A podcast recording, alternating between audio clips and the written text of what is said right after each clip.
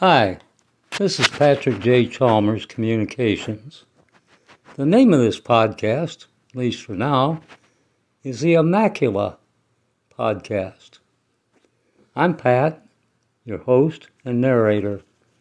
This podcast is sponsored by Patrick J. Chalmers Communications, and I also copyright by the same person, myself.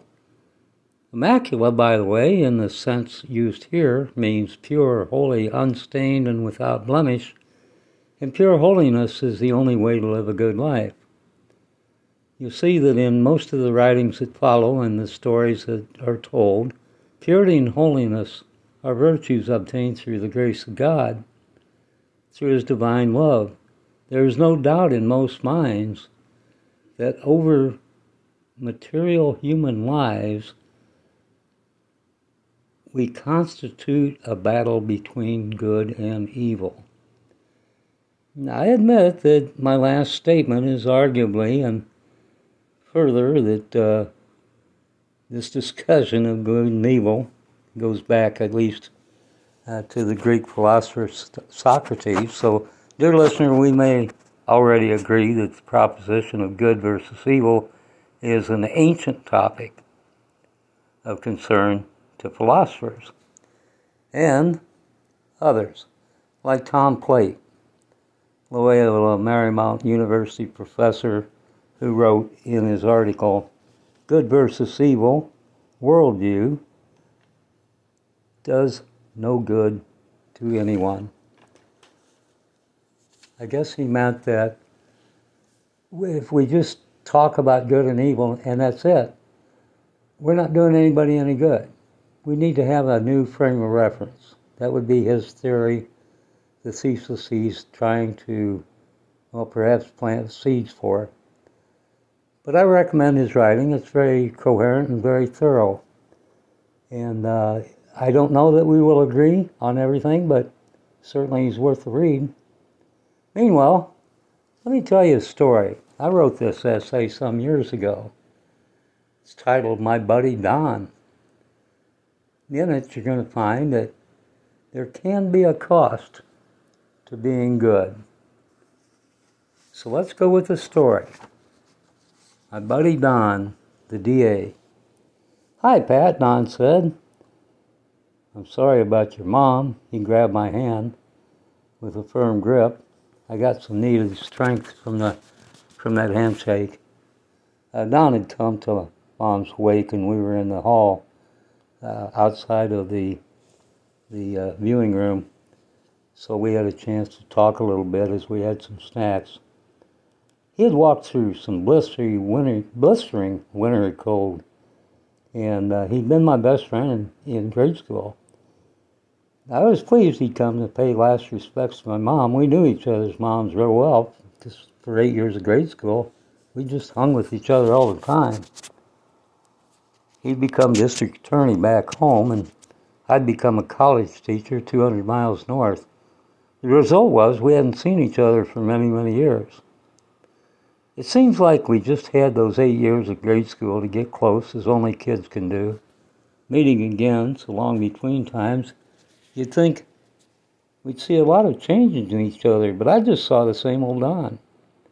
Uh, he was well dressed. He looked a little taller than his five foot six, I guess because he's still trim and stands proudly erect like a DA should.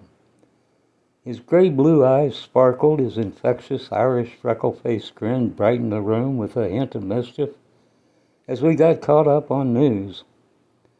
The scar from hot water burns at age three still lit up redly on his neck, just under his chin, just like it always did when he got animated.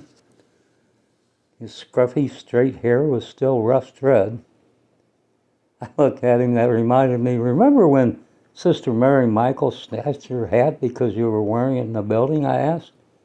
Yeah, and she didn't give it back either. Damn, my ears got cold. How about the time that cop nailed us downtown and accused us of being in the downtown gang that was tossing water balloons off buildings from 10 stories up on pedestrians below? I thought he was going to haul us off to jail that time, Don said. We laughed about our honoriness and our terrible grades and how we he was now a prosecutor and I a teacher and about the odd justice of it all. We recalled the July snowball fights out back of the ice company and the wild rides down Bicycle Hill. We remembered treacherous hitches on bus bumpers with our feet for sleds as the bus skidded in the slush and ice. And they were great rides, but you had to be quick and agile to avoid tires in those dangerous rides. But we were quick. I was for sure, and he was, Don was too. Uh, those were the days, man. Those were the days. Sure enough, he was the same old good old guy, my buddy Don. Then as he turned to go, Don's eyes saddened a little. We shook hands again, and this time goodbye. He regretted he couldn't get away the next day for the funeral mass and the burial ceremony at the cemetery. He did stop by Mom's casket to pay his last respects and say a few prayers with bowed heads, leave the mass card on the rack by the guest register. My attention was diverted for a moment, and when I turned back around, Don was pushing heavily through the door. He seemed slightly bowed now, taking his way down the icy steps, gripping the handrail slightly against any slips on bricks freshly snowed over treacherous bricks. Uncertain mortality seemed to weigh heavily on his shoulders. The end. I hope you'll stop back for the next to be announced podcast. You'll find the announcement on the website www.pjdecamera.com. It's www.pjdecamera.com. We're all posted, and if you want to get hold of me for some commercial writing, you can talk to me, first contact, through email.